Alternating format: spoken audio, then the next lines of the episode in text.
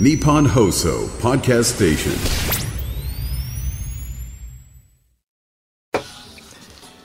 2月19日月曜日時刻は午後3時半を回りました FM93 AM1242 日本放送ラジオでお聞きの皆さんこんにちは辛坊治郎ですパソコン、スマートフォンを使ってラジコでお聞きの皆さん、そしてポッドキャストでお聞きの皆さん、こんにちは。日本放送の増山さやかです。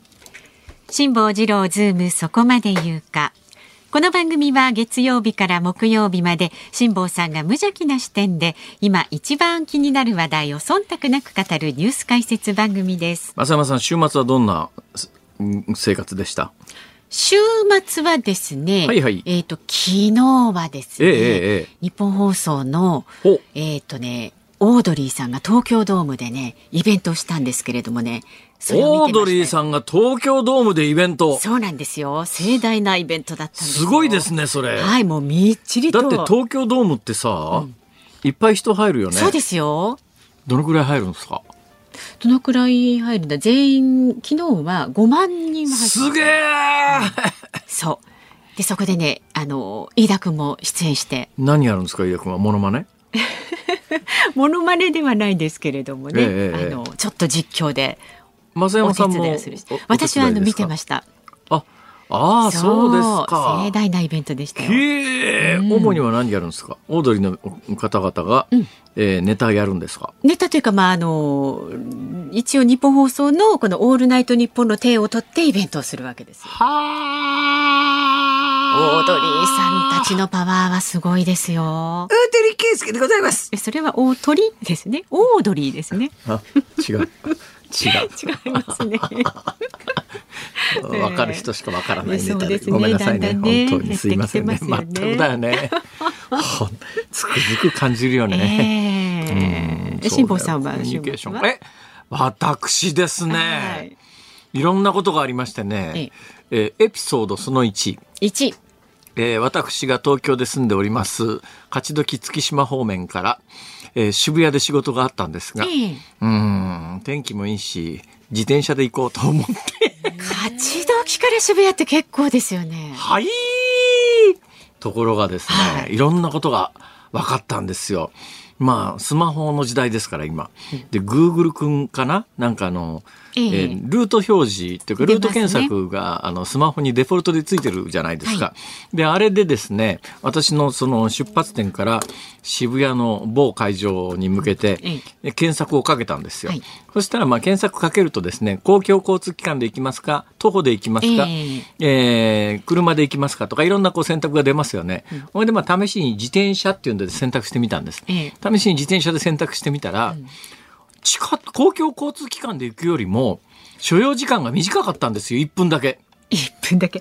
えええそれもね私も結構ええだったんですけど、ええですねえー公共交通機関より自転車の方が近いか渋谷なんか私のイメージで言うと渋谷って山手線の反対側よりも遠いからああ、わかえります。ーイメージね、そうですよね。山手線の反対側、い大体あの、勝どき月島方面って、えーこの有楽町山手線通ってますよね。ここからだいぶ南の方へガーッと下りますから、はいはいえー数キロ下りますから、そこから渋谷って相当遠いイメージだったんですが。線図で言うとね、遠いイメージ。ところが公共交通機関より自転車の方が早いって出たわけですよ。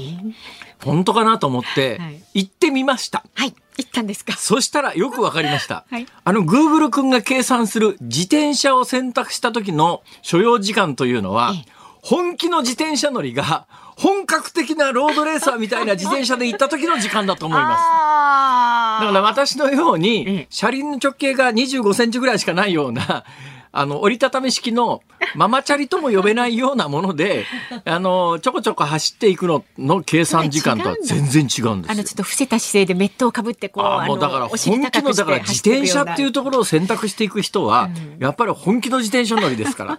私のような冗談の自転車乗りじゃなくて結果ええ30分ほどやっぱりねオーバー。オーバーですあだーから1時間で着くところが1時間半とかそのぐらいの時間間隔であて足がりますからパンパンになりそうですよね。そうなんですようん大きな問題がありましてね、はい。行きはたどり着いたんですが、帰りも帰り自転車やめるわけいかないじゃないですか。持ってきちゃってますからね行き自転車で行ったら。ええ帰りのことを全然考えていなかったんですね。呆然として、どんどん日が暮れてくるわけですよ。はいほいで、あ、うちの自転車ライトつけてないから、これは日没までに帰り着かないと、そうですね。えーもうとにかく降りて押すしかなくなるわけで、えーまあなんとかまだ日があったんで、今ちょっと日がだいぶ長くなってますね。そうですね。で今日の最大の懸案は5時台のオープニングの怒鳴りで「こんばんは」というか「こんにちは」というかそろそろあそろそろあれ？なんか今外雨が降ってま雨か。すよ。雨ですか、はいあまたちょっとなん結構か雪じゃないかねれなんか雪じゃないか。雪じゃないわ、うん。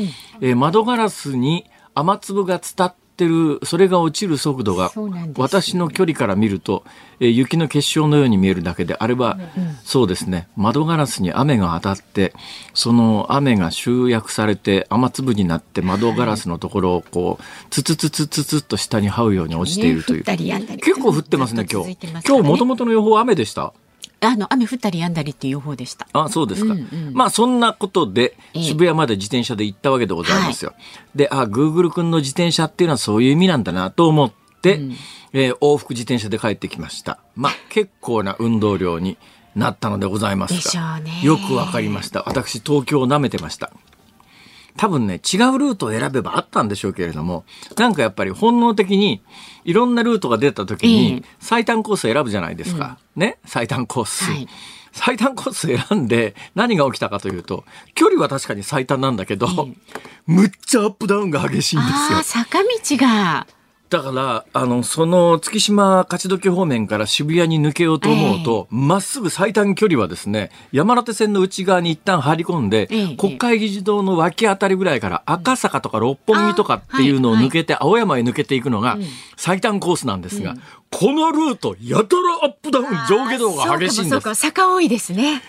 だ赤坂も確か坂じゃないですか坂。坂。あ、東京というところは、意外なぐらいに坂が多い。まあそう言われてみりゃ、なんとか坂、なんとか坂。谷とか坂がね結構つく地ね、あの、女性ばっかりのグループの名前が坂だったりなんかするじゃないですか。そうね坂いっぱいありますよ。いっぱい坂があるなと思ったら、ええ確かに東京は坂が多いんですね。はい。だからそれを迂回して、距離が出ても外側から回っていったら、多分その坂に遭遇せずに、なんとかギリギリ、でもまあ渋谷界隈も基本坂多いですから、渋谷の駅のところがむしろ低くなってて、ね。あの上下両方宮益坂っていうのと道玄坂っていうのと、はいまた坂だ。そうなんですよ。あそこの周りも坂だらけで、うん。どうやったって坂は回避できないにしても、それにしても、あれだけのアップダウンを乗り越えていかなくても、おそらく済んだルートはあるはずだと思いながら。で、やっぱり今なんでそんなことをしてるかというと、万一の災害の時に公共交通機関が止まった時に頭の中に地図が入っていないと動きづらいと。で、あなるほど。私、あのーまあ、えー増山さん所沢だから西武池袋線詳しいじゃないですか。私も西武池袋線から西武新宿、えーあの辺りの山手線でいうところの北は割と詳しいんですが、南側が頭の中に地図が入ってないんで、やっぱり自分で地図を作るためには歩くか走るかがいいだろうと。で、まあ、ことあるごとに走る、自転車で走るか歩くかをええ選択しているわけでございます。ええさて、エピソード2。昨日ですええね、ええ昨日ね。川崎っちゅうところで仕事があったんです。ええで、仕事の会場が川崎市コンベンションホールっちゅうとこだったんです。はい。なんとなく聞いた瞬間に川崎にあると思うじゃないですか。あ確かにね名前ついて川。崎市コンベンションホールなんだから、うんうんうん川崎にあると私は信じ込んだんですよ。はいそれで、新橋の駅員さんに、すいません、川崎行きたいんですけど、って言っああ、じゃあ一番線ですよって言って、なんか、一番線、東海道線？なんか指示されて、はいえーそしたら二駅で着くんですね。お、川崎むっちゃ近っと思って新橋からだと。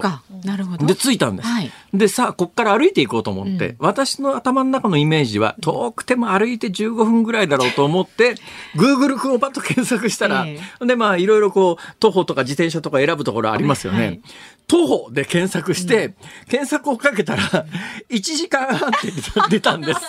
1時間半。え、1時間半も、今から歩くのは無理じゃねえか。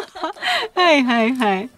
えー結論から言うとですね、はい。川崎市コンベンションホールというのは、最寄り駅が武蔵小杉っていう駅で武蔵小杉っていう駅は川崎からだいぶ北の方にあるんですね。そうですね。舐めてました川崎を。いや、だって普通どっか行くとき最寄りの駅を検索しないですかっていうところは、うん。川崎の駅の周りだと思ってたんですよ。だ少なくとも川崎というところを中心にして、ね。うん。半径15分歩くぐらいのところをコンパスでぐるっと回ったところの範囲内にはあるだろうと思ったら、まさか川崎について検索かけたら歩いて1時間半は驚きましたね。なんで想像で動くん1です時間半なあほな、えーしょうがないからあの電車に乗りました。かそうでしょう。でいろんなことが分かりました。武蔵小杉武蔵小杉というところは、これがあの最後これまたあの大間違いをしてしまいましてですね、はい。えーそうだすごいベッドタウンですよね東京方面のやつに電車に乗ったらいいのかなみたいなことを考えたんですね、あれ要するに東京方面行く電車は川崎通らなかったりなんかするんですねあれ。ああ。横須賀線っていうんですか？そうですね。横須賀線と東海道線となんか結構複雑でそうですね。えなんでこんな複雑な路線図を作るかな東京門はと思って。はい、まあいろいろ勉強になった頃週末でございました。いやでも普通検索したら最寄りの駅を見ませんか？川崎市コンベンションホールは川崎にあると思うだろう。いやーだってそしたら東京ドームは東京駅の近くにあると思いますか？東京はまあ広いからさ。東京は広いけど川崎は東京ほど広くないだろう。と思ったら川崎って意外と面積広いんだなとね。うん。びっくりしました、川崎は川崎という駅の近所だと思ってたら、え歩いて1時間半嘘だろ何回も検索し直して何かが間違ってるはずだ、おそらくこのソフトがー。なんか勘違いしてね。自分が立ってるところを勘違いしてるに違いないってい。うんで、あの自動的に自分のいるところが入力されますよね、はい。そこをわざわざ消して わざわざ消してそこを手る手入力で川崎出発点川崎って 入れてそれでもやっぱり1時間半変わらなくて壊れてんじゃねえかと思ってスマホ投げてやろうかと思って。本当に。とも間抜け誰が間抜けやねん。抜けなストーリーですね。以上でございおました。疲れ様でございました。ね、週末も。何でも勉強です。本当ですとよて。も勉強になりました。これでまた一つ賢くなっちゃいましたね、辛坊さん。よかったです。私山手線はい。の南下の方も、えー、大体地図が頭の中浮かんでますから。あ、もう立派です。赤坂ってこんなとこにあったんだとか、赤坂と六本木はこんなに近いんだとか。でもね、そうやって麻布。十番ってこんなとこにあるんだとか。あここか東京とかなんかシェルター作ろうとしてるところはっていう。なんかやたらあの高級蕎麦屋が多いなとか。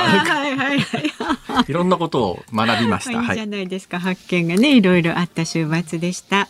さあ辛坊治郎ズームそこまで言うか。この後はお知らせを挟んでズームフラッシュをお送りします。週末から今日にかけてのニュースをチェックします。で辛坊さんが独自の視点でニュースを解説する特集コーナーズームオン。4時台では犯罪被害者を支援する新しい制度を作るため政府が今の国会に法案を提出へというニュースにつきまして捜査や公判など刑事政策に詳しい東京都立大学法学部教授の星周一郎さんにお話を伺います。5時台では反プーチンの急先鋒ナワリヌイ氏が死亡。当局は遺体の引き渡しを拒否というニュースにズームしていきます。番組では今日も番組のエンディングズームミュージックリクエストと題しましてお送りする、えーリクエストにあなたからの何を言ってんですか？大丈夫ですか？お待ちしております。今日のお題は？目的地まで。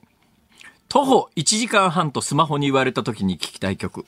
目的地まで徒歩1時間半と言われた時に聞きたい曲、はい。とスマホに、スマホに言われた時に。ホに言われた時に聞きたい曲、はい。ああこれはなんか途方に暮れる系な感じの歌もね 結構ありますよね。徒歩だけにね。はい。ありがとうございます。いやいや、えー選曲の理由も書きまして、メールで送ってくださる方、zoom、zoom アットマーク 1242.com。X で参加される方、ハッシュタグ漢字で辛坊治郎、カタカナでズーム、ハッシュタグ辛坊治郎ズームで参加してください。お待ちしております。では続いてこの時間は外為ドットコムプレゼンツマーケットインフォメーションです。最新の株と為替の情報を外為ドットコム総研研究員の上原修平さんに伝えてもらいます。上原さんお願いします。はい。外為ドットコム総研の上原です東京株式市場日経平均株価は前週末金曜日と比べて16円86銭安い3万8470円38銭で取引を終えていますトピックスは金曜日と比べて14.96ポイント高い2639.69で取引を終えています。円相場は現在1ドル150円ちょうど付近で取引されています。東京市場の円相場は小動きの展開となっています。新規手がかり材料に乏しい中で150円を挟んでもみ合い相場となりました。本日は米国が祝日となります。そのため米国株式市場債券市場が休場となっています。また経済指標などの発表も控えていないことから引き続き方向感のない相場展開となりそうです。以上株と為替の情報をお伝えしました。上原さんありがとうございました。外為ドットコムプレゼンツマーケットインフォメーションでした。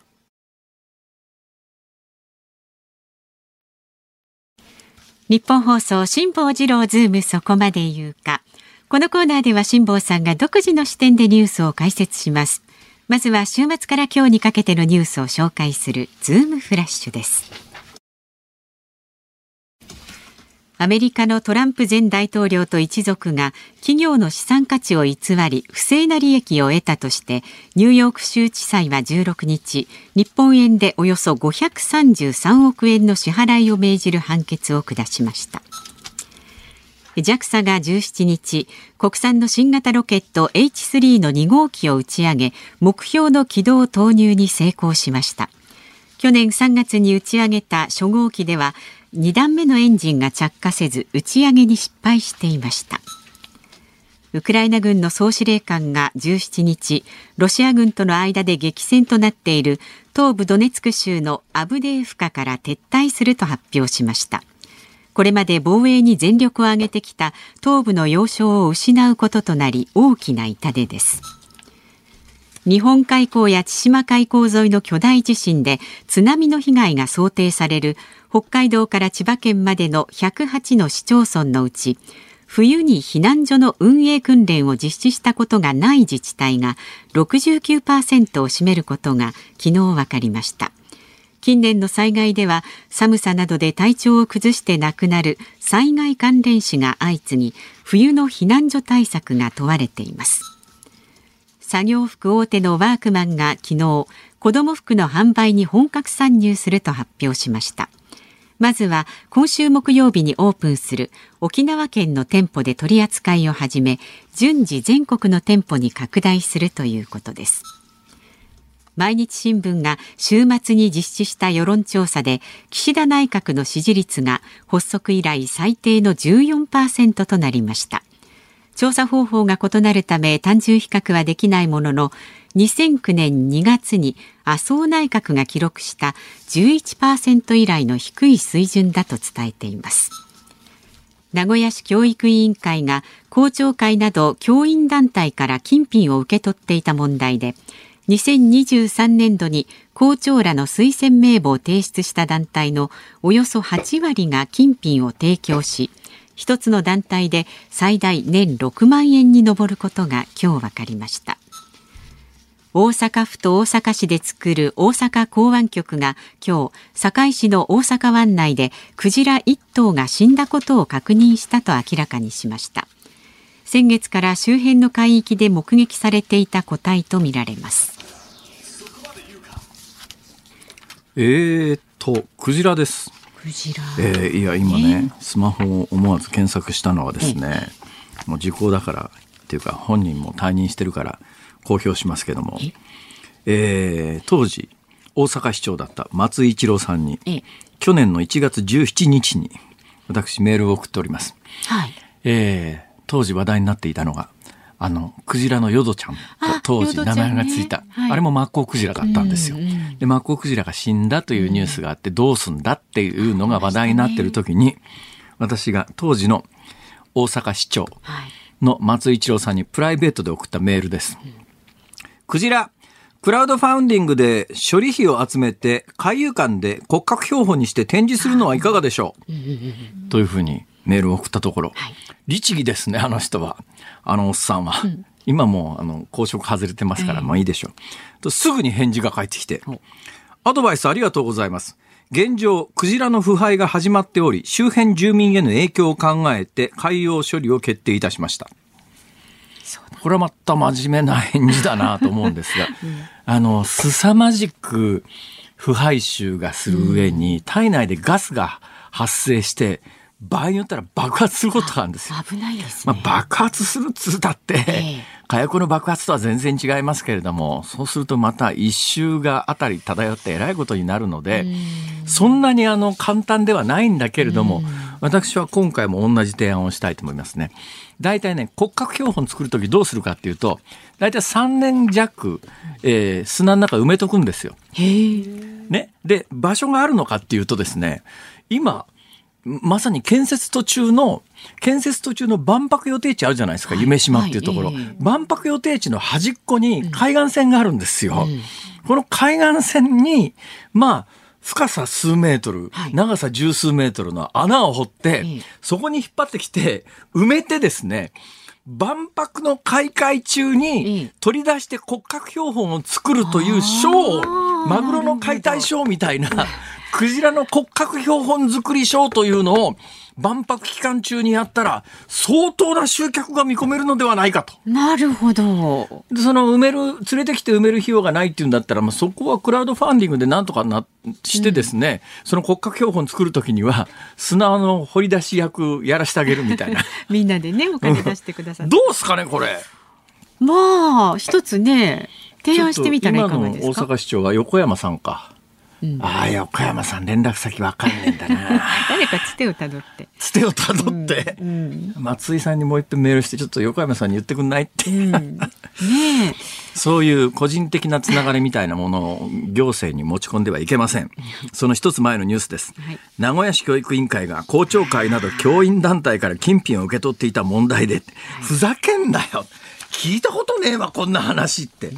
どういう話かというと、名古屋市の教育委員会が、要するに誰を校長にするかっていうと、教員団体、まあいっぱいあの地方にありますね、えー地区にありますね。そういうところから、慣例としてお金取ってたっていう話で綺麗に。なってるってね。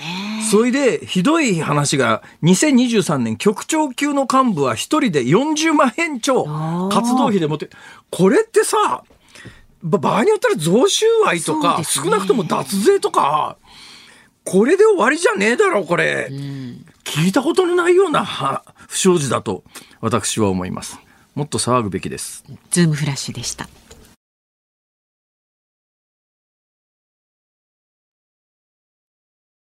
2月19日月曜日時刻は午後4時を回りました。日本放送から辛坊治郎と。増山さやかでお送りしています。ズームそこまで言うか。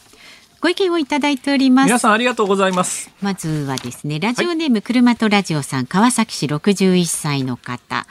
辛坊さん、川崎市を舐めてはいけません。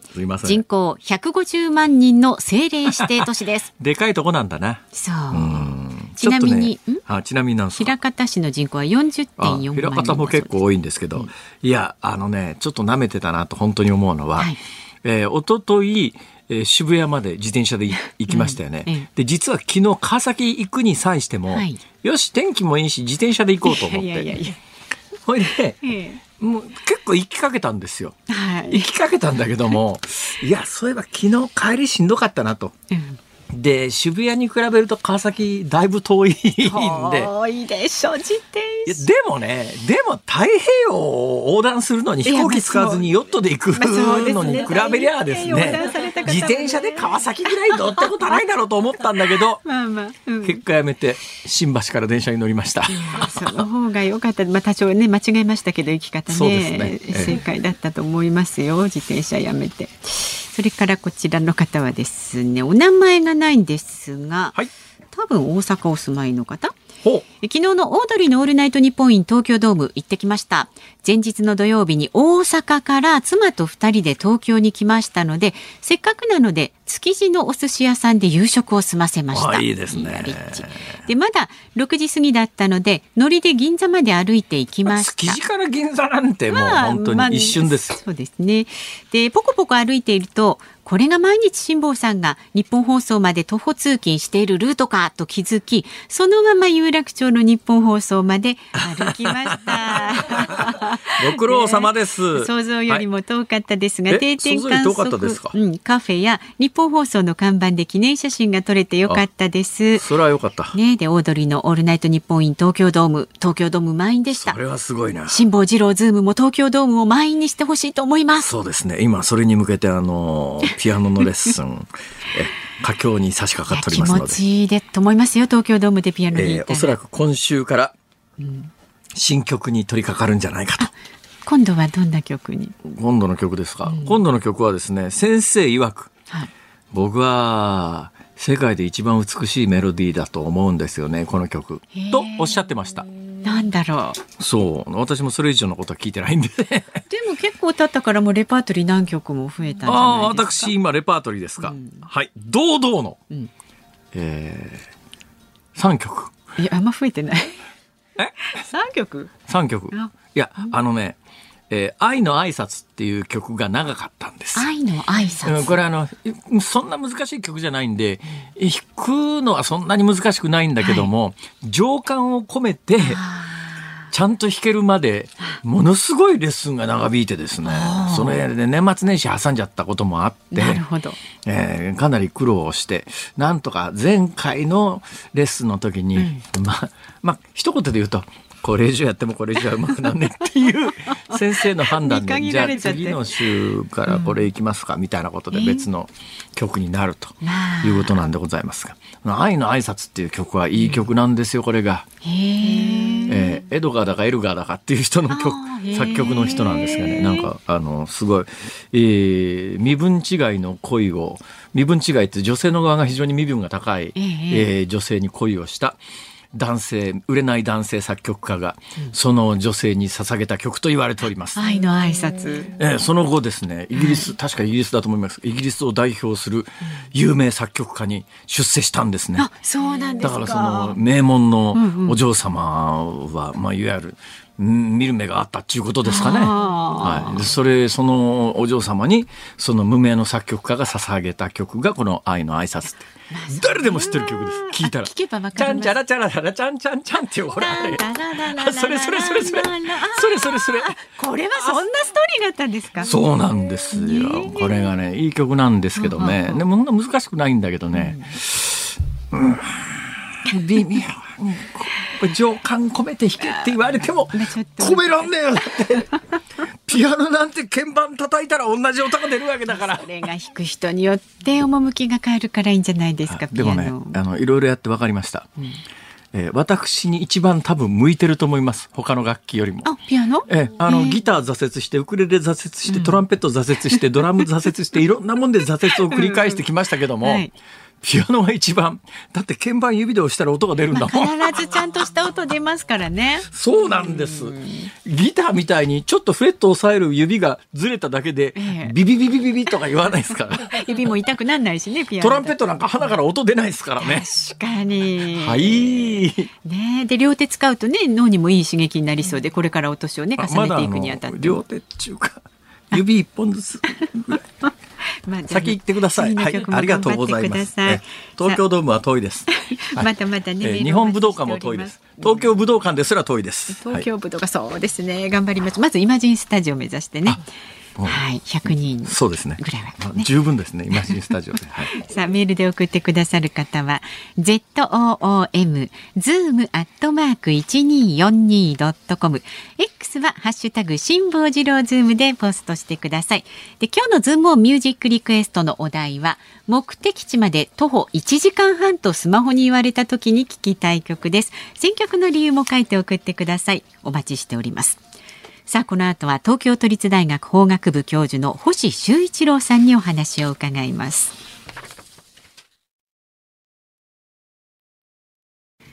日本放送がお送りしています辛坊治郎ズームそこまで言うか。この時間特集するニュースはこちらです。犯罪被害者を支援する新しい制度を作るため政府が今の国会に法案を提出へ。今月8日政府が犯罪被害者を支援する新しい制度の創設に向け総合法律支援法の改正案を今の国会に提出する方針を固めました。背景には犯罪被害者の皆さんの精神的負担や経済的負担を軽減する狙いがありますが現状の制度には一体どんな問題があるのでしょうか。この時間は捜査や公判など刑事政策に詳しい東京都立大学法学部教授の星修一郎さんにお話を伺います。どうぞよろしくお願いいたします。先生よろしくお願いします。よろしくお願いいたします。スタジオまでお運びいただいて申し訳ないです。とんでもございません。こちらこそありがとうございます。あの全くどうでもいいような話ですが、はい。星ヒューマの星に、はい。修一郎あまねく修修修に一郎で星修一郎さん、はい。いいお名前ですね。ありがとうございます。はい。まあ、星ヒューマって本当子供の頃からずっと言われ続けていたんですけども、もう50年近く経ってもまだ言われるかなっていうぐらい。あやっぱり星という姓の方はそういうふうに言われるんですね言われますね。ね、はい。えーきどうして巨人の星にならないんだとか言われるんですねはい、懐かしいですね。そん なこと言われても星という名前の人がみんな野球の選手になるわけでもないし無茶言うなよって話ですどうぞよろしくお願いしますよろしくお願いします。え先生あの刑法の先生ですか？そうです。はい。刑法の先生ですか？はい。いやー私私一応ですね、はい。嘘の法学部卒なもんですから、ね、そうなんですか法学部の先生とはい言うだけで身構えてしまって、刑法にあんまりいい思い出はないですか。俺に赤点つけやがってみたいな。いやあの唯一あの負荷をもらったのが債権法の先生だったんで。ああ、そうですか。はい、まあいいんですけどね。いやいや。えで、先生、はいいろいろ教えてください。はい。えー今のに、えー増山さんが教えてくれた原稿の中に、はい政府が犯罪支援被害者を支援する新しい制度の創設に向けてこういうくだりがあったんですが実は私、あの、えーローカルで夕方のニュースやってる時に、はい。それまで全くなかった犯罪被害者を支援する制度ができたっていうニュースをやった記憶があるんですよ。はいそれこそ昔って、昔っていうのがまあ例えば何年前かな、だから80年代とかよりも前だと思いますけども、例えば通り魔に襲われて、えーあの稼ぎ頭の父ちゃん死んじゃったみたいなことになっても、はいはい一切公的支援が当時なかったですよね。そうです、そうです。で、えーそれは何とかしなきゃいけないんじゃないのっていうことになって支援制度はできたというふうに私は記憶してたんですが、ええ、あそれもおっしゃる通りで、ええ。あのこの間ちょっとあの話題になりましたあの連続企業爆破事件のあの桐原聡氏の関与しているこの日本放送のすぐそばでも大,、ね、大事件になったわけですけれどもあれで東アジア反日武装戦線狼ってやつですね。そうそうそうです、そうでえす。はい。あれでですね、あの、被害に遭われた方が、もういかに悲惨な思いをその後することになるのかとえいうことがですね、もう身近に。あれの事件がきっかけですか？そうです。え、あれで、あの、公的な制度というのがですね、あの、ええいくつか始まりまして、あの、犯罪被害者等給付金制度というのが最初始まったのは、もうそれこそ昭和50年、50何年ぐらいでしたっけね。はいはいはいはい。それ以降って形になりますね。えーそれ以降、制度は変更されてこなかったっていうことですか、えというか、はいその時にできた制度が不十分だということですよね。そうですね。あの、要するに、まあ、その時はですね、ええあの、犯罪被害者等給付金というのは、その犯罪被害に遭われた方に対する言ってみ、言ってみれば、お見舞い金をですね、国の方から支給してあげると。ね、だから、はい私らのあの法学部で習った当時はそういう制度があったのかなかったのか分かんないですけど基本的には、その犯罪犯罪被害者の人は、ええ。民法上の不法行為で、はいはい。あの犯罪者を訴えて損害賠償請求をしろと。ええ。でそれでであの犯罪者不法行為をした人間から賠償金を取るというのが成功法で、はい。なんで関係ない国が金出さなきゃいけないんだよ っていう当時認識だったんですが、です。でも現実問題として、はい。大体あの、まあ、例えば通り魔で犯人逃げちゃってるような場合は、訴える相手が分かんないし、訴える相手が分かっているケースでも、まあ、大体そういうケースで賠償金を払えるだけの視力を持っている犯罪者うんっていうか、まあ、加害者ってほとんどいないので、そうですね。現実に民事で賠償して責任取ってもらえよっていうのが日本の法律の枠組みなんだけど、これじゃあ被害者の救済にはならないだろうっていうんで、まあ、国がある程度っていう話になったんですね。そうですね。あの、もう、あの、忘れ去られた存在みたいなことを言われてきたわけですけれども、えー、まあ、国としては、その、犯罪者の側の処罰と、あるいはその刑務所に入れての構成といったようなことはするけれども、えー、まあ、犯罪被害にああの遭われた方については、今おっしゃった通りですね、民事でやっていただきたい。まあ、あの、警察というのはもう民事不介入であると。いや、本当にそれがね、長い間社会の常識だったですよ。すね、だから、あの、はい、最初に支援金制度ができた時にも、ものすごく画期的なイメージがありました。今はでもその制度は機能してはいるんですか、一応。あの、それも、あの、拡充という方向でですね、あの、えあの今回ニュースになっているのとはまた別の方向で検討はされているところです。はい。で、今回ニュースになっている方向っていうのはどういう方向なんですか？はい、あの、これはですね、まあ、あの、犯罪被害者等支援弁護士制度というのを作るということなんですけれども、えまあ、これ、あの、根拠法令といいますかね、あの、かいあの法改正という形になるわけですけれども、はい、あの、総合法律支援法というものがあります。でこれあんまり聞いたことないという人多いと思うんですけれども、ね。はい、あのこれあのそれこそ2000年の前半頃にですね、えー、あの小泉改革の一環で、まあ、司法制度改革というのがいくつかあったんですけれども、えー、まあ、その一つがその裁判員裁判の導入と。新司法試験なんかもあのあそうですそうです。おっしゃるおっしゃる通りあのロースクールなんかもまさにおっしゃる通りそうです。ということは必ずしも全部が成功してるとは言いまあ、そうそうあれなんですけれども。話ややこしい方言っちゃいますけど。まあだとにかくね、はい、我々のイメージで言うと、えー司法試験っていうのはとてつもなく難しい試験で、で、ね、えー、一生受け続けて人生潰しちゃう人とかいたんですよ。はい。ね。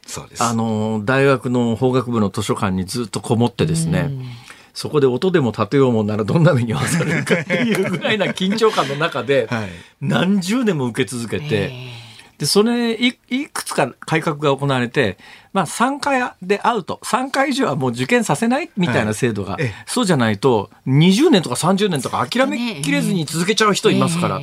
それはもうちょっと人生潰しちゃうから3回に限定すれば、まあ3回続けて、もう3回受けてもう落ち落ちちゃった人はもう、まああの、まだ年齢的に公務員になれる年齢ならば知識があるわけだから公務員試験受けなさいとか、いろんな人生の選択っていうような改革もあって、で、同じ勢いで司法制度改革で、あの、法科大学院っていうのが作られて、あの、司法試験は基本的にまあ通るか通らないかわからない一発勝負だけども、法科大学院、だけどこれも詐欺みたいな話で、最初に法科大学院ができた時には私のイメージで言うと、法科大学院出たら3年間勉強したら、ほぼ間違いなく弁護士になれるだろうと、みんなそう思って大学院に行ったんだけど、結果蓋を開けてみたらそれなりの競争率で、必ずしも3年間法科大学院出たからといって弁護士になれるわけでもないっていう、はい、詐欺じゃねえかこの制度はっていう 意見もありましたよね、はい、あの大学教員としてはなかなかしんどいところはあるんですけれども。そうですね、はい、それ星先生責めてもしょうがないまあその司法制度改革の中でごめんなさい。何があったんですか、そうですね。あのその中でですねあの、まあ、この総合法律支援法というのができまして、あのその具体的な成果としてあの法テラスっていう言葉ですね。あの聞かれたことあるかと思いますけれども。あれ法テラス、法法律の方にテラスがカタカナで、そうですね、はい、なんじゃあれっていう。何なんですか要するに。あれは要するに国がですね、ええ、あの運営する、まあ、あの法律事務所という形でですねあの経済的にあのなかなか法律のサービスといいますか救済を受けられない人に対して支援をすると。弁護士さん頼みに行くってものすごいハードル高いですよね、うん、一般の人には、はい、また料金も分かんないしね。基本いいねだったりなんかしてね、はい、そんなことないんですか、ね、そこはないと思いますけれども、えーはい、どこ行ってんだ誰に相談したらいいのか分かんない。法テラスっていうところは基本あの相談料どどうなってるんですか？えー、まあ無料相談の場合も多いですし、えー、あとまああのその後ですね訴訟という形になったりするとですね、はい、そのお金がないってことであればその建て替え払いをしてもらったりといったような民事的な支援もありますし、あとまあ刑事に関して言いますとですね、まあ片方では国選弁護制度あれをですねスムーズに働かせるようにするっていう意味合いもあったんですけれども、まあその中の一つにこの犯罪被害者の支援業務ということがあったわけですね。聞きにくいことを聞きますが、はい、本音で答えていただきたいんですけど、はいはい、私が例えばあの何かの重大事件を起こしたとしますよね。起こしたとしますよね、はい、えー、弁護士がいないと裁判は始まりませんから、はい、弁護士つける金がないですって言うと、はい、国選弁護人の方がついてくださいますよね。えええ、すね。これただですか、これはただです。ただですね。それでお金があるとですね、まあ、あの自分で弁護士さん選んで、この人に頼んだりするわけじゃないですか。そうすると国選弁護人で来た人はただですよね。はいお金払ってきた人は、まあ、お金払ってる弁護士さんじゃないですか。はいはい判決に影響はあるんですか？まあそこもですね、あのやっぱりなかなか人間報酬で動くというところがあるとかないとかっていう話は まあなくはないのかもしれませんけれども、やっぱりあの国選弁護になってもいいよっておっしゃる方はですね、ええ。やっぱりそれなりの使命感を持って対応される方が多いというのも事実だと思います。ああ、ええ。どうですか？あの先生のような専門家から見てですね、なかなか言いにくいと思いますが、はい。国選弁護人の皆さんの、今の文脈でいうと国選弁護人の皆さんって、はい。結構クオリティ高そうなイメージですね。ああ、でもやっぱりその得意不得意とか自分自身関心があるかどうか、お医者さんでも内科の方がいらっしゃったり、外科の方がいらっしゃったり、いろいろ専門性がありますので、えその中でやっぱり刑事、弁護について関心持ってらっしゃる先生方がどうなんですか？その弁護士の質によって判決変わってきたりするんですか、えーっとまあ、どこまで弁護活動をしっかりやってくれるかってことによって、まあ、ええ。例えば量刑が少し変わってくるとかですね、ええ。やっぱりそういったようなことがあるとかないとかっていう噂はあるのかもしれませんけれども。どうなんですか？あの、はい。よく世の中にはですね、具体的な名前は言いませんけれども、はいなんかあの、無罪請負人みたいな言い方される弁護士さんいるじゃないですか。ああいう人たちに、え何かあったら頼ん頼んでみようかなとか思ったりなんかするんですけど、それってやっぱり、あの価値があることなんですかね？まあ、事件にもよりけりだと思います。でも答えづらい質問ばっかり投げてます辛坊さんちょっと。ですね。ええ私もそれは自覚しながらやっております。はい。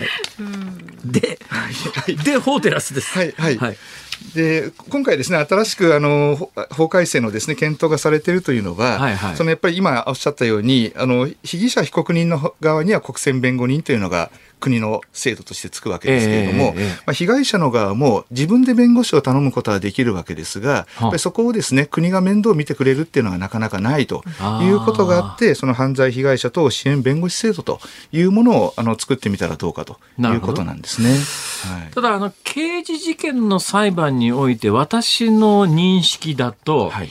刑事事件というのはあの訴追する側の検察官 VS、はい。訴追される側の被疑者はい。との、まあ、被告人との対決になるわけで、はい。そういう時に被害者っていうのはそのはい。刑事裁判の中の範囲から外れてる存在なので、えええここの、ここを思っ私なんかが習った時代の刑法の の考え方だと、ここの被害者のはい。意見に重きを置くと、はいえー量刑が狂うっていうかですね、そういう言い方されることありましたよね。私的復讐の場になっちゃうんじゃないかってことですよね。私的な復讐ですね。私的復讐。ええはいまあ、ただ今、あの、被害者参加制度ということができていまして、ええまあ、そういう恐れがないと裁判所が認めた場合には、被害者の方も法廷に出廷してですね、ええ意見を言ったり、あの、質問をしたりといったようなことはできるようにはなっていや。私はそれは非常に正当だろうと思います。やっぱり従来の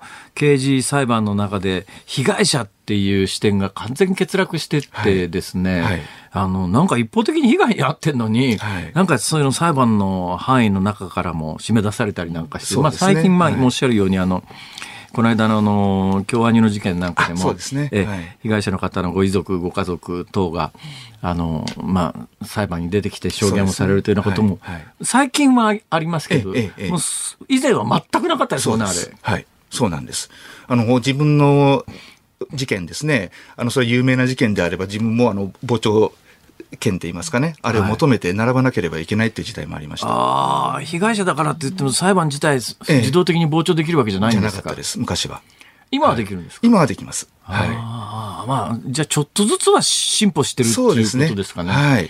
じゃあそのちょっとずつの進歩の中で今回はまあ大きな進歩になるかもしれない改正が、はい。これは行われるんですか？行わまだ、行まだですこれからあの検討という形で、あのまあ、おそらく成立するんではないかなというふうには思っておりますけれども、ええまあ、あの要するに一定の重大な事件についてに、まあ、限るっていうところはあるんですけれども、はいはい。被害者の方に対する今おっしゃったようにいろんな支援の制度はできてきてるわけですが、ええやっぱり普通の人知らないわけですよね。はいはい。でまして言わんや被害に遭ってもうパニックになってる時に、ええそこに自ら支援制度にありつけというのはなかなか大変じゃないのかと。はい。いうことで、まあ、それをですね支援する弁護士さんの制度と。でこれをですね、まあ、一貫して被害に遭った直後からですねあの裁判というところまでで場合によっては民事のですねあの訴訟の支援といったようなところまであの一人の弁護士さんがですね継続的に支援に当たることによって被害者保護というのをもっと実質的なものに実質的に保障されるようにしていこうというあの取り組みということになりますね。はい、それは今国会に法案が提出されるということですということかなと思います。ちょっと今そこの詳しいところまで私もじゃあそれもしね、はい、今後なんですけども、はい、まああのそういうことがないことをまあ祈りながら生活はしておりますが、いつ何時自分が犯罪被害者になるとも分かんないですよね、これ。そうです街歩いてていきなり通り魔みたいなことも現実にありますもんね。まさに自分事ですね。そういう時にはどうしたらいいんですか、はいまあ、そうですね、まずはとにかく警察に行くということはもう、あの基本なんですけれども、えー、そこからですねあの、はい、要するに警察の方でも被害者に対する情報提供ということについては、今、力を入れるようになってきてまして、えー、そこからですね今回のような犯罪被害者等支援弁護士制度というのができたんであれば、そういった方につないでいくと。いうところでですね、やっぱり刑事司法の現場の方も、やっぱり動いていただくということが大事になってくると思いますね。その、さっきおっしゃった法テラスっていうやつなんですが、はい、はい、それは電話番号とかどうやって調べたらわかるんですか？それもあのウェブでさ 探せばすぐに検索すればネットで、えそれは地域ごとにあるものそうですね。はいはい。じゃあそれ自分の住所地に、まあ、近いっていうか、そこを管轄しているホテラスに連絡するということになりますね。はい。そういうことですか。まあ、でも、うんまあ、この40年ぐらい私刑事司法、まああの先生なんかと違う立場で見てますけど、ちょっとずつは進化してますね。それも間違いなく。ね。はい、前何にもなしでしたからね。おっしゃる通り。はい、そうです。同じ文脈で言うと、まあ、先生とは関係ないですけどあの自然災害でね、えー、で阪神大震災が起きるまでは、はいあの、私有財産に関して政府が保障することはできないっていう立場だったんで、今は自然災害が起きると、まあ、例えば家取り壊す時の費用をいくらか行政が補助してくれるって、まあ、当たり前のようにありますけど、全くなかったですもんね。なかったです。はい。今先生あのその刑事事件に関して、はい、先生の専門のお立場から今後まだ必要なことっておそらくあるだろうと思いますが、先生が今問題だな、はい、なんとかしなきゃと思ってるようなことあります？まあ、そうですね。やっぱり犯罪予防ですよ。まあ、そもそもやっぱり犯罪にいかに合わずに済むかってことが大事になってくるかと思いますけれども、やっぱりこれから人手不足といいますかね、えー、そういう社会の中で、今までと同じような状況で、日本の治安維持みたいなことができるかというのは大きなどうなんですか、はい、日本の犯罪って、増えてんですか、減ってんですか？あのずっと今減ってきてですね、で、コロナ、えー、コロロナの間にちょっとあの一番そこを打ってですね、はい、また最近ちょっと社会が動き出したので少し増えてきてるっていう。やっぱ社会の動きに合わせてということですか、えええ、というところはありますね。あの、このずっと減ってきてるっていうのは、はい、あの、私なんかの印象で言うと、はいえー、犯罪をよくする世代の人、人間自体が減ってきてるからじゃないかとか思ったりするんですまあそうですね。確かに少年犯罪とかものすごく減っていますので。減ってるんですか？めちゃくちゃ減ってます。はい。ぱりそういう意味でなんとなくその人間の雰囲気というのも変わってきてるのかもしれませんけれども、えー、でも一定数そういう人がいるってことも間違いないですし、そうですね、えー、ゼロにはならない。浜の、えー、まさに浜の政子が月尽きると思って 石川五右衛門が、はい、あの時世の句で言ったように、はい、やっぱ犯罪なくなることない？そうです、ね、残念ながらないでしょうからね。そうですね。それはもう病気がなくならないのと同じですね、まあ、それを前提に、じゃあ自分のこととしてどう,、どう制度はあるべきかっていう目線が必要だろうなと思いますが、はい、おっしゃる通りですね、はい、このあたりを先生は日々支援してらっしゃるというか考えてらっしゃるわけですはい、そういうことになります。はい。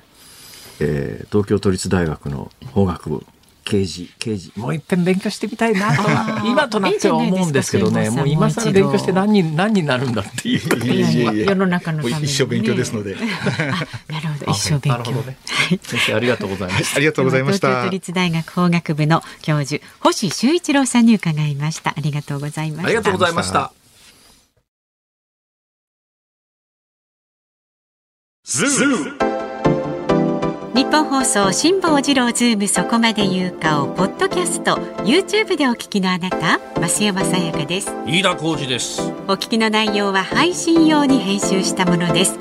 辛坊治郎ズームそこまで言うかは月曜日から木曜日午後3時半から生放送でお送りしています。ラジオの FM93 AM1242 に加えてラジコでもお聞きいただけますよラジオラジコでは配信版では聞けない。あんなことやこんなことがいっぱい。さらにリポーターがあなたの街にお邪魔する中継企画や辛坊さんが夕刊フジの記事を解説する夕刊フジそこまでズーム。えそして生放送でしか参加できないリスナー参加コーナー。ズームオンミュージックリクエストなど盛りだくさん。ぜひラジオラジコでも辛坊治郎ズームそこまで言うかをお楽しみになってください。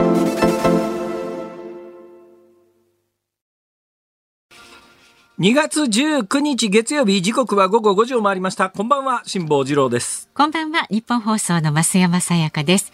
さあ5時過ぎましたけれども今日はねお天気があんまり良くないんで外少しそうです暗め。ね今日はまあこんばんはでもちょうどいい感じですそうね。ちなみに今日の日の入りがね5時26分っていうことなので。ああじゃああの晴れてりゃもうちょっと明るいかもしれないですね。今日はねちょっと暗めの5時過ぎですけれども。この時間はズームをミュージックリクエストをご紹介してまいります今日のお題は目的地まで徒歩1時間半とスマホに言われた時に聞きたい曲です。まず埼玉県埼玉市のペンギンマルコさん44歳女性の方は勝どきから渋谷まで自転車での往復大変でしたねと辛坊さんのね。で私と夫は自転車のクロスバイクを通じて仲良くなり転車ですね。ああは結婚しました。ほう。ですので結婚する際結婚式場に自転車を持って入り口に飾ろうと自宅のある浦和から式場のある表参道まで乗って結きまし構あるぞ。た。すごい、えーそして結婚式を無事に終えて次の日に自転車に乗って帰る予定でした。しかし夫は結婚式の疲れか熱を出し私は二日酔いで袋はとても大変でしたと そうですね。ね。そうなんですよ。袋はね。息はいいけどね、はい。でリクエスト曲は大沢義之さん。そして僕は途方に暮れる。ありがとうございます。ね。そして神奈川県三浦市53歳釣りバカキンキンさん。お金がなくて電車などに乗れなかったということで貧しさに負けた。桜と一郎昭和カレス飯田君のテーマソングですか？なぜかぴったり合いますよね飯田さんにねこういう曲ね。ひどいこと言うわ。え ーそして神奈川県川崎市リコピンお兄さん39歳男性は徒歩1時間半とスマホに言われた時の曲ウルフルズそれが答えだ。スマホが言っていること。大丈夫ですか？ちょっと今あの喉が絡んじゃって、えースマホが言っていることそれが答えだというねウルフルズ。はいそれから奈良県道路は鹿が最優先さん41歳女性の方は。ほうほう。ああ確かに。ネイビーのロングコートを着て代々木渋谷原宿をさっそうと歩く安室ちゃんのミュージックビデオが素敵すぎる曲です。聖地巡礼したくなりますということで安室奈美恵さんベイビードンクライをリクエストしへえそういうミュージックビデオなんだ、あった。確かにそうだったと思う。それからあかねさん62歳千葉県松戸市の方ですね、歩こう歩こうで始まる散歩をお願いします。はい。もう覚悟を決めて歩くしかない時はこの歌で頑張ってくださいと。いや1時間半歩くちゃ歩くとですね、遅れちゃうんですねこれが。そうですね。はい。はい。ありがとうございました。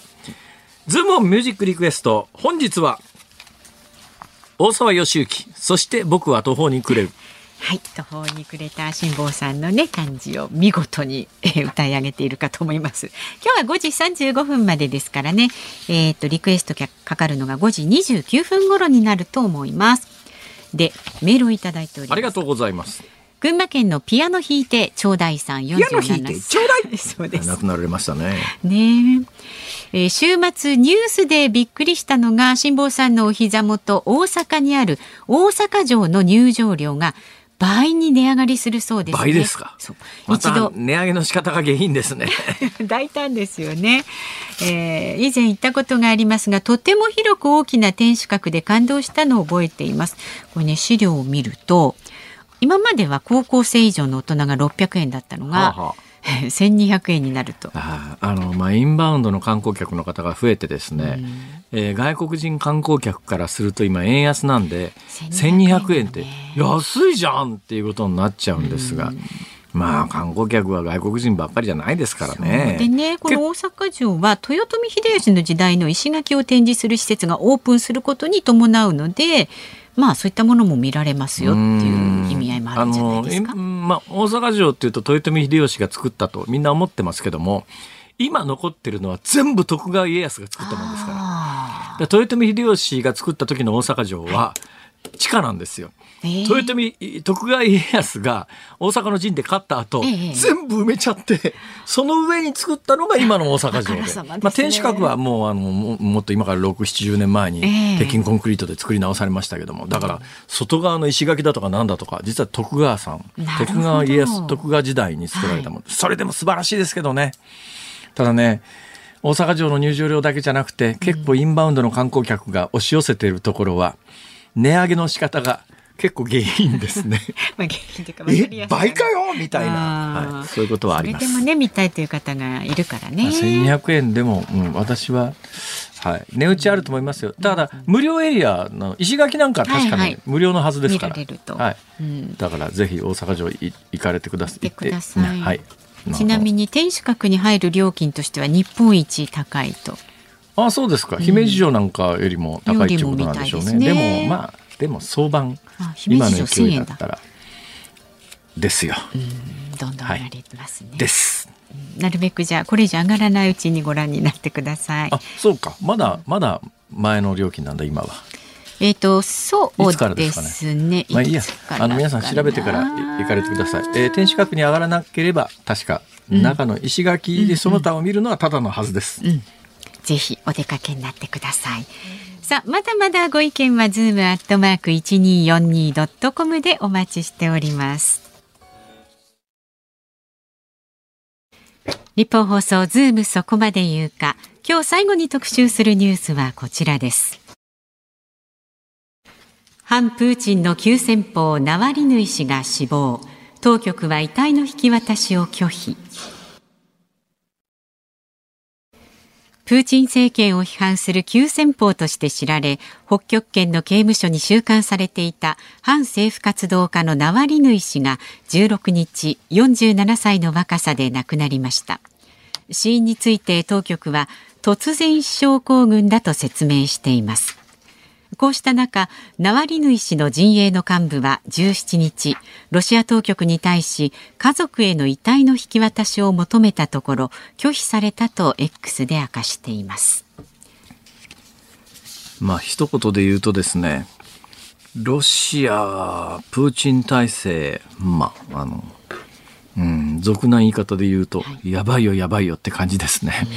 何がやばいかというとですね、なりふり構わないっていうか、もう世界中が、あ、プーチン政権に殺されたね、とこうみんな思ってるわけですよ。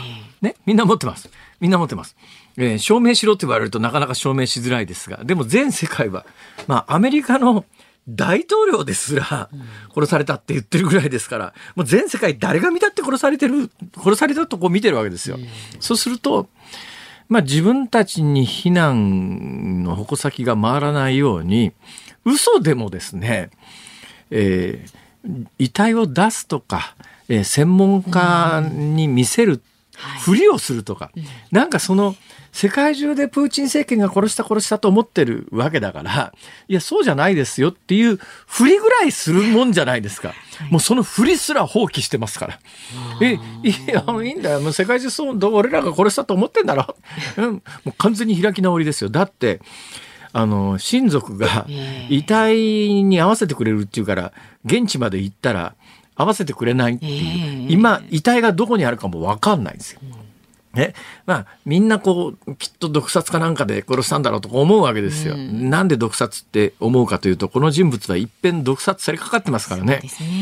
もともとこの人はまあいやあのうーんロシア政府の腐敗みたいなものを追求する、まあ、ネット上での、まあ、あある意味ヒーローみたいなことになってって有名人になったんだけれどもでまた本人もね身長が101メーター90センチぐらいあって、まあ、ロシア人って大体でかい人多いですがその中でもかなり目立つんです。で反政府集会みたいなものがいるとものすごく目立つし、活動的にもまあ、あの具体的な、えー数字なんかを出してきて今これだけこの政権は腐敗してるんだということで、まあ、プーチンという人物はあのとにかくこれなナワリヌイという言葉を口にするのも嫌だっていうぐらい嫌ってた人物で、である日突然飛行機に乗ってたら、体調悪くなって、で、ドイツで、これ多分ロシア国内だったら、いくら検査しても出てこなかったと思うんだけど、ドイツで検査してみたら、ノビチョクっていう、旧ソ連時代に開発された神経毒。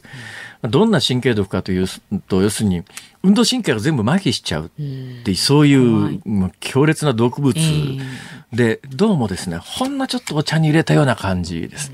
つまり、はっきり見える形で暗殺じゃなくて、えなんか心臓麻痺で死んじゃったぞみたいな扱いされるように、えーノビチョクという、このノビチョクなんていう薬はですね、普通の人が手に入らないわけですよ。そうするとまあ、その、かつて暗殺をプーチン政権が企てた時に、これ間違いなく旧ソ連の情報機関、KGB の流れを組む S- FSB とかいろんな情報機関があるんですが、間違いなくこれ、旧ソ連が開発した特特殊な毒物を使って暗殺しようとしたよねっていう、これドイツで検査したからそれがもう分かっちゃってて、だけどこのナリワナバリヌイさんっていう人が偉かったのは、いや、あのーこの状況で、ロシアに戻ったら間違いなく拘束されるよなって分かっていたのに、この人はでもやっぱり今のプーチン政権をこのまま放置するわけにいかないって言って、戻ったんです。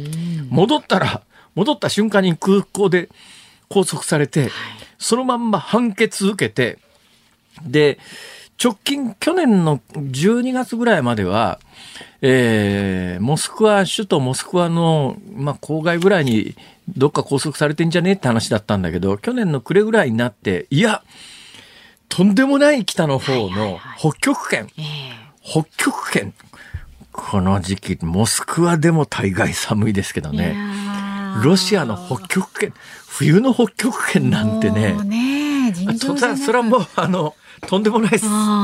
そこの刑務所はまあ環境が悪いので有名なところでそこにどうも去年の暮れの段階で入れられてるんじゃないのって話になってきて、ロシアに詳しい人たちはあそこで要するに刑務所に入れられてるとなると、まあ、食い物もろくに与えられてないようだし拷問もされてるみたいだし、まあ、とんでもなく寒いし、なんか今回当局の発表、当局の発表っていうか、ロシア国内のテレビの発表、まあ、ロシア国内のテレビって別に自由独立で何でも言えるっていうわけじゃありません。もう政権の息のかかったテレビ局しか生き残ってないですから、そういうところのニュース報道だと、えー散歩中に突然死しましたって、散歩中ってそんな寒いとこで散歩しねえだろっていう、冗談かそれは、なんかの悪い冗談だろって、じゃあ遺族が会いに行きたいって言って、あじゃあ見せるって言ってた遺体も見せてくれないし、今この時点において遺体がどこにあるかもわかんない。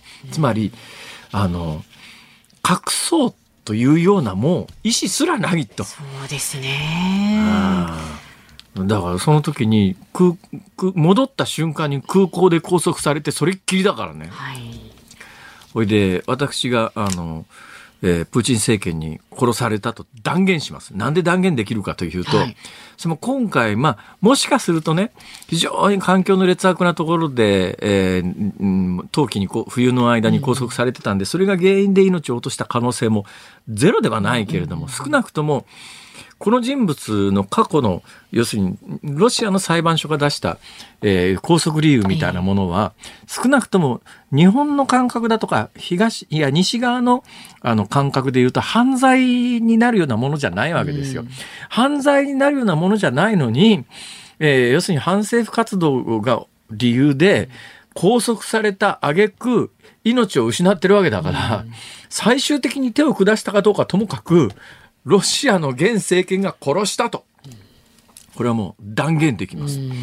そうでなかったら多分このタイミングで4 50歳前の47歳の若さで、それいきなり死なないでしょ、そりゃ。ね突然死傷行だからまあ冒頭申し上げたように世界中はそう見ているのに、そんなことないですよっていう言い訳すらしようとしないと。それがまかり通ってしまうという、だからこそある日突然ウクライナにあの戦戦車入れたりなんかして、もうあの例のウクライナの戦争でですね、えー亡くなった方死傷された方は数十万人ですから、数十万人ですよ。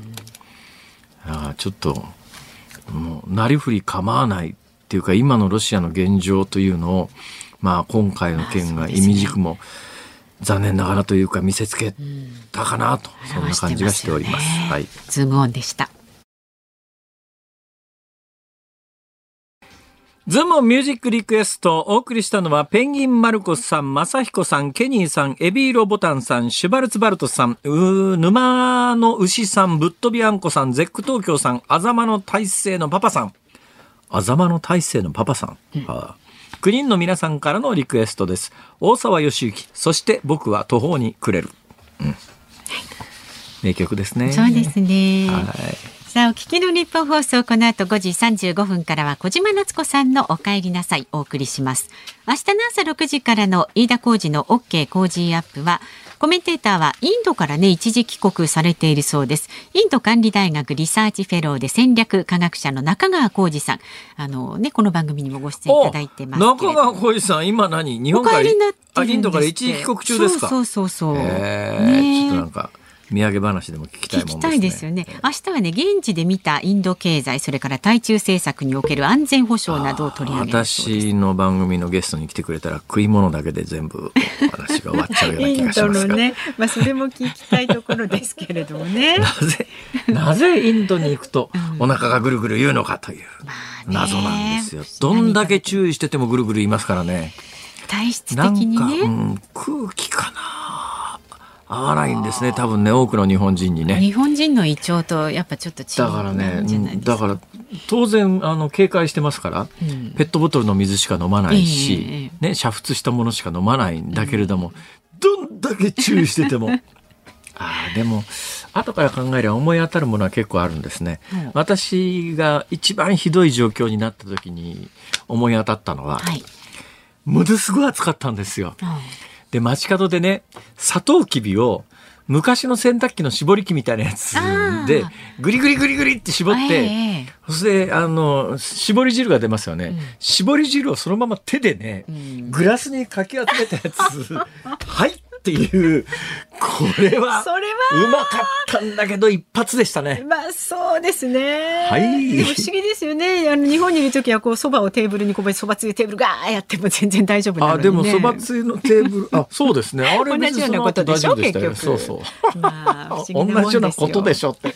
それインドに失礼じゃないか、それは。いやいやまあそういうあじゃあそういうわけじゃないですけど、はいさあそして辛坊治郎ズームそこまで言うか明日はですねまもなくロシアのウクライナ侵攻から2年となりますこのナワリヌイ氏の死去の影響などを神戸学院大学教授の岡部義彦さあ、んに岡部さん。伺います。あはい。ね、本当にね、ちょっとラジオだと分かりづらいですけども、おしゃれな方でね、あそうそうそうなんですよ。あんなに蝶ネクタイ似合う人いないですよ。独特なね雰囲気も持ってらっしゃいえますし、え明日はさ、どんな、スタジオにいらっしゃるのかしら？えーとそうですね。いらっしゃいます。5あそうですか。時台に。それじゃあ、あの、ねはい。ファッションもお届けをいたします。で4時台は音楽配信をめぐり EU がアップルに800億円の制裁金という話題にズームしてる。800億円？そうですよ。800円置くんちゃいますせっていう昔大阪のギャグがありましたけど、はいはい。通用しないですね。あ全員もう、なんかもう完全無視かなんかよ。疲れちゃって無視すんなよ。聞いてくれよ。そうまだ月曜日ですから頑張ってくださいねそうですね。はい。さあ、今週はどこまで自転車で行こうかな。楽しみだな。いいですね人生楽しめて、お花も咲きますしね。うん、辛坊治郎ズームそこまで言うか、ここまでのお相手は辛坊治郎と、明日もあります。